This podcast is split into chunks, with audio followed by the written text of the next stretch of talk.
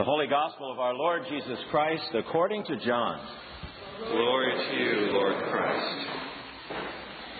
When it was evening on that day, the first day of the week, and the doors of the house where the disciples had met were locked for fear, Jesus came and stood among them and said, Peace be with you. After he said this, he showed them his hands and his side. Then the disciples rejoiced when they saw the Lord. Jesus said to them again, Peace be with you. As the Father has sent me, so I send you. When he had said this, he breathed on them and said to them, Receive the Holy Spirit. If you forgive the sins of any, they are forgiven them. If you retain the sins of any, they are retained. The Gospel of the Lord. Praise to you, Lord Christ. This year, uh, Pentecost happens to fall on Memorial Day weekend, as you've probably noticed. Pentecost used to be one of uh, up there with Christmas and Easter as one of the big feasts of the church. It actually predates uh, Christmas as uh, one of the really full-bodied um, uh, festivals of the church year. It, uh, of course, celebrates the birth of the Christian church uh, out of the bosom of Judaism. But now it seems, I'm not sure when the, when the decline began, it's not quite up there with Christmas and Easter uh, in terms of attendance, in terms of, uh, in terms of enthusiasm about it. Likewise, Memorial Day is no longer celebrated as the important, nearly sacred day that it once was. With its origins in the Civil War, Memorial Day used to be observed really as a quite a solemn occasion. Now, also, as you know, it's more about barbecue and the Indianapolis 500 car race than it is about honoring men and women who've been killed on the battlefields of our American wars. Well, I don't have a solution for the Memorial Day decline, but I've been pondering a way, and I might be so bold as to offer a small way to think afresh about the way we think about Pentecost here in this place that we call Trinity Episcopal Church. And on those, on that, uh, in that vein, the two passages of Scripture that really spoke to me this morning, this morning of Pentecost, were these. From the reading of the book of Acts. In our own languages, we hear them speaking about God's deeds of power. In our own languages, we hear them speaking about God's deeds of power. And the other piece, from the Gospel, Jesus says, As the Father has sent me, so I send you. As the Father has sent me, so I send you. So I want to take a brief creative journey for a moment, reimagining these passages from the Bible in what might be a new light. Creativity in the hands of an amateur can be dangerous, so I ask your indulgence. when the day of Pentecost had come, the people of Trinity Episcopal Church were gathered in one place. They sat together behind heavy bronze doors, inside a special place that was sometimes hard to find one's way around, and sometimes even hard to find at all. They were good hearted in word and deed, especially among their own. But many were somewhat afraid to venture beyond their comfort zones. And suddenly, there was a sound of a violent rushing wind, or at least a bracing breeze. It was the Spirit reminding them of what Jesus had said. As the Father sent me into the world, so I send you into the world. And the people in the church began to speak anew with their voices and lives, and sometimes in other languages too, in a way that people outside their doors could hear and understand. People from Concord, from Acton and Maynard, from Bedford and Carlisle, from Billerica and Chelmsford, as far away as Arlington, even, and elsewhere, had already heard these voices, but there were more and more that wanted and needed to hear them. Amazed and bewildered and astonished, people passing by and living nearby asked, Is this Trinity Episcopal Church in Concord? Why, we're hearing them more and more, speaking and doing the wonders of God. I hope that wasn't too painful.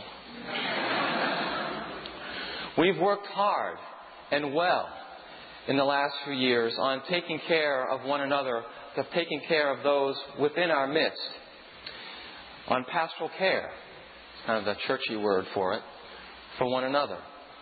We might call this in reach, reaching in.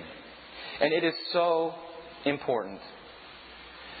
Some of you may remember that uh, in the history of the early church, it was the way Christians cared for one another in community that made the pagan world, those in the, in the pagan Roman Empire, say to one another, See how those Christians love one another. It was how they cared for one another that made people on the outside look in and think, wow, in the caring connection here at Trinity, in the ministry of healing prayer, in other small group fellowship opportunities, and in countless, countless other silent and quiet but powerful ways. We are caring for one another. And indeed, in these acts of caring, we witness God's deeds of saving power. But how can we now improve the way that we reach out. We're good at in reach. How can we reach out? Looking beyond ourselves, looking to those whom we haven't yet met. How can we speak with our voices, but especially in our lives, so that people outside these walls will hear the good news that they need to hear, that we all need to hear, of the saving power of Jesus found in community? Remember the passage from the gospel this morning, Jesus tells us, As the Father sent me, so I now send you. Here's another little exercise in imagination. Last weekend, the vestry of this parish spent a Friday evening and a Saturday all day working together on how we might be able to help Trinity become a more welcoming place. For those of you who don't know, the vestry is the body of people elected from the congregation who help clergy and staff discern where the Holy Spirit is calling this parish to go. So the vestry and clergy had gotten together to do some work on this. As part of that work, each vestry member and clergy person had been assigned a fictional character. Each vestry member and clergy was asked to imagine what it would be like to be that person or that group of people coming to Trinity for the first time. For example, one of us was a mother with two young children, one of whom had to go to the bathroom immediately on walking through the front door.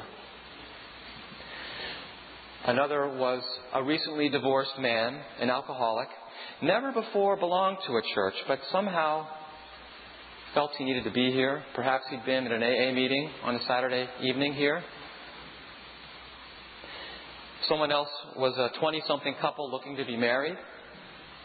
And another person was a 40 something couple with three elementary aged, elementary school aged children from a Roman Catholic background looking for a new church home. And we were asked to imagine, well, what would they find as they walked through our doors? Would they come back? Why or why not? Part of being sent out is being receptive to those people whom we don't know yet, who are new to us, and reaching out to them. In another passage from the Bible, we're reminded that those who entertain strangers have entertained angels without knowing it. We're asked to reach beyond our personal comfort zones and to make the effort to greet a stranger. It can be as simple as, Hi, my name's Nick. What's yours? And don't worry if you have a bad memory for names, and maybe you've met them already. It doesn't matter. You can then say, I'm not very good at names. We might have met before. The gesture is what matters. One study shows, for example, after the service is over, we have roughly three minutes, maybe five at the most at the outside, three to five minutes to make some kind of a gesture. A gesture that comes naturally from us, not something that we put on, but something that comes naturally as part of who we are and is appropriate to the person who may be new to us. We have three to five minutes to make that gesture, whatever it is. After that window closes, the chances that they come back drastically are drastically reduced. So we need to be sensitive to those who we may be seeing for the first time around us. But more than that, in addition to that, we're called to go out into the world with a message in our lives. In a few minutes, we'll be dismissed with these words Let us go forth in the name of Christ. Alleluia, alleluia. What will we do tomorrow that will show that forth in our lives? Even if it is a holiday, it's still a day that God has given us. What will we do that shows that we're going forth in the name of Christ? St. Francis is supposed to have said, Preach the gospel at all times. When necessary, use words. On the other hand, somewhere else in Scripture it's written, Be ready with a word to explain the hope that is within you. In other words, if someone asks you, Why are you doing that? Whatever it might be, and if it comes out of your Christian faith, you can say something like, Well, I'm just bumbling along on my Christian journey, trying to do my best. Or whatever makes sense for you to say. To have a word when asked about the hope that is within you. In just a moment, we'll reaffirm our baptismal covenant in supporting the family of Anna Teresa who happens to be Rod, Ron and Liz Barris's granddaughter. Hope she'll still be with us when we get to that point. She'll be baptized in a moment. And along with the family, we make a number of solemn promises that are distinctly outward in their focus. Will you proclaim by word and example the good news of God in Christ? Will you seek will you seek and serve Christ in all persons, all persons, loving your neighbor as yourself? Will you strive for justice and peace among all people and respect the dignity of every human being? Those are tall orders, and it's worth remembering that we also say, I will with God's help. We don't do it alone. We're reaching out here at Trinity to people that are already known to us, and we're doing that very well. Let's work on reaching out to those who are not yet here, who may need to be here, those well beyond our walls who may never come here but still need the word of life in our actions, in our acts of compassion and justice making. It's what Jesus, by the power of the Spirit, is telling us to do. As the Father sent me, so I send you. It's what Pentecost is about. Amen. Amen.